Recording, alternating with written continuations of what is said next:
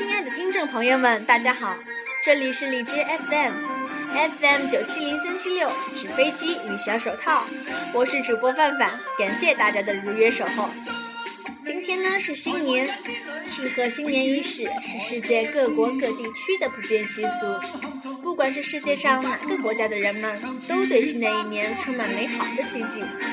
百里不同风，千里不同俗。每个国家历史文化、宗教信仰都不同，所以也会有自己不同的庆祝新年的习俗。接下来我会为大家介绍几个不同国家很特殊的新年习俗。印度的新年是痛哭不吃饭，见面就会泼墨水。印度的地区，家家户户会哭声不断，人人脸上会涕泪横流。他们是以岁月易逝，人生苦短，用哭来迎接新年，是对人生的感叹。而且有些会以禁食一天一夜来迎接新的一年，由新年凌晨开始，直到午夜为止。由于这种怪异的习俗，印度的新年也会被人称为痛哭新年和禁食新年。秘鲁的新年是用拳头来迎接的。秘鲁的库斯克市每年都会举行打架比赛，只要你有胆量，无论男女老少都可以上场和对手比拼一番。选手之间没有深仇大恨，甚至都不认识。人们打来打去就是为了将一年中积攒的怒气发泄出来。而且每逢新年，秘鲁市场上就会卖黄颜色的商品，最有代表性的就是黄色的内裤。秘鲁人不分男女老少，都会买上一条穿在身上，希望借此拥有贴身的幸运。朝鲜和中国一样，在新年也有贴春花、桃符的习俗。可是朝鲜人会在新年黎明将一些钞票塞进了除夕预先扎好的稻草人中，扔到十字路口，表示送走邪恶，迎接吉祥福星。黄昏，人们也会将全家人一年中脱落的头发烧掉，祝愿家人四季平安。德国人会在新年里放钱包，钱包是有什么稀奇的呢？他们会在钱包里放鱼鳞。爬高来祈求一年的好运，因为如果爬高的话，在德国就会预示着你有运气，而且爬得越高，运气就越好。每年爬得最高的人们呢，还会被誉为新年英雄，受到其他人的羡慕。英国会在新年的那一天会带上一大把的铜钱，不管遇到熟悉的朋友还是陌生人，都会互相赠送。他们认为这样不但令对方一年有财气，也会给自己带来幸运。法国人认为新年这一天的天气会预示着新的一年的年景。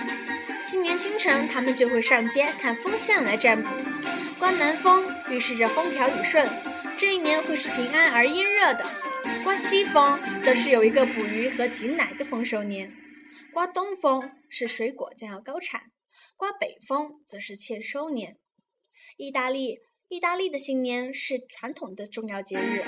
意大利人认为新年前夜响声连天，可以驱邪，所以他们会在新年那一天打碎一切可以打碎的东西，而且会把碎片抛到街上，这样就会招来很多的幸运。比利时的新年很特殊，他们会给牲畜拜年。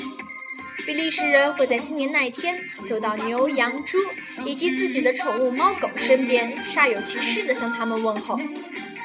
葡萄牙的新年是传统节日，而且新年前后十天又是斗牛旺季，所以观看斗牛表演就成了葡萄牙新年的一大盛景。不过，葡萄牙的斗牛和西班牙不同，葡萄牙的新年斗牛表演是非常安全的。这些是不是比西班牙要好多了呢？在西班牙的那天，除夕夜十二点的钟声第一天敲第一声的时候，人们就会争着吃葡萄。如果你能够按钟声吃下十二颗，便象征着新年的每个月都平安如意。而且每颗葡萄还会有不同的含义，如第一颗是求平安，第五颗是和睦，第六颗是避难，第七颗则是去病。在美国的新年，美国这个移民国家的历史并不长，所以新年的民俗和其他国家比起来相对平淡一些。除了狂欢和吃喝，人们大多会待在家里看电视或者睡懒觉。不过，加利福尼亚州的元旦庆祝别有特色。新年来临之际，大街小巷会到处摆着玫瑰花，几十辆鲜花装点的彩车会在着身穿礼服的妙龄少女徐徐而过。人们会在节日期间选出当年的玫瑰皇后和玫瑰公主，在对美的赞赏中迎来新年。澳大利亚的新年则是吃馅饼、选豆王。澳大利亚每年都会选一个豆王，而且选豆王就是吃馅饼，谁吃到馅饼里的豆子就是当地的豆王。据说来年豆王的运气一定会特别特别的好。加拿大人一直把纯洁的雪视为吉祥的象征，每逢新年到来之际，人们就会把道路旁、院子中的积雪扫到自家住宅周围，筑起一道雪墙。他们相信这样可以阻止邪魔的入侵，为新的一年带来幸福。新年在日本叫做正日，那一天人们要吃砂糖、荞麦面等传统正日早餐。喝屠苏酒，然后去神庙参拜，或者走亲访友，然后一连三天，日本人都会吃素祈福。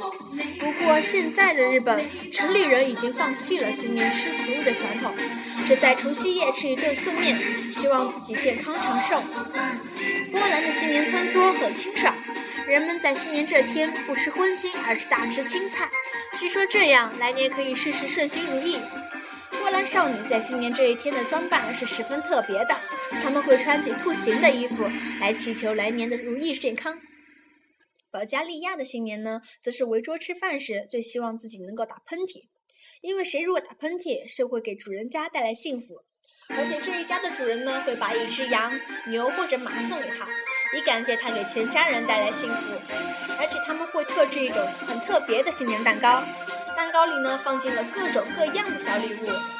据说，如果谁吃到了小硬币，谁的新年财运就会特别特别的好。在匈牙利，抢喇叭是传统的新年庆祝活动。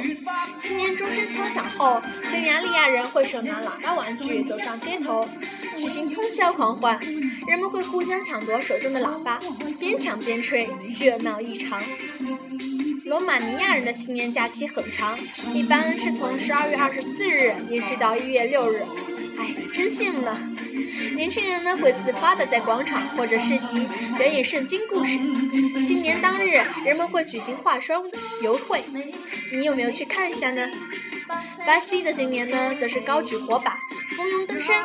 他们会争先恐后的寻找一种象征幸福的金叶果，这种活动呢被称为寻福。据说只有不畏艰险的人才能找到这种罕见的果子。在乡村地区，新年期间还有一个很独特的风俗习惯，人们会在元旦见面的时候，会使劲揪住对方的耳朵，表示祝福。阿根廷的新年也是受西班牙人的影响，也会吃葡萄，不过他们还有另一道新年必吃的食物——松瓣汤。据说松瓣汤可以驱邪避鬼，遇事如行吉祥。阿根廷人认为水是吉祥的，所以元旦一大早。阖家老少就会成群结队的到江河中洗新年浴，他们会用鲜花来搓揉全身，洗去一切的污渍，换来幸运美满的新生活。为了纪念先烈，巴拉圭人会把每年的最后五天定为冷食日，在这五天，上至元家元首，下至普通百姓，都不能动烟火，只能吃冷食，直到新年第一天，千家万户才开始生火做饭，庆祝新一年的到来。在希腊呢，人们会用出生婴儿来迎接新年。他们在祭祖时，除了食物大宴外，会在旁边摆上一个新生儿，用来表示一年复始，万象更新。在加纳，人们会用吕棕叶建成各式各样的房子，在房子里放着节日餐，桌上摆着诱人的新年菜肴——烧公鸡。全家老少会坐在桌旁，那些过去争吵过的人也会借此机会来和解。这些就是不同的新年习俗，你学会了一些吗？是不是很有特色呢？嗯，希望大家能够过一个吉祥年，大家新年快乐！这里是 FM 九七零三七六纸飞机与小手套，我是范范，感谢大家的聆听。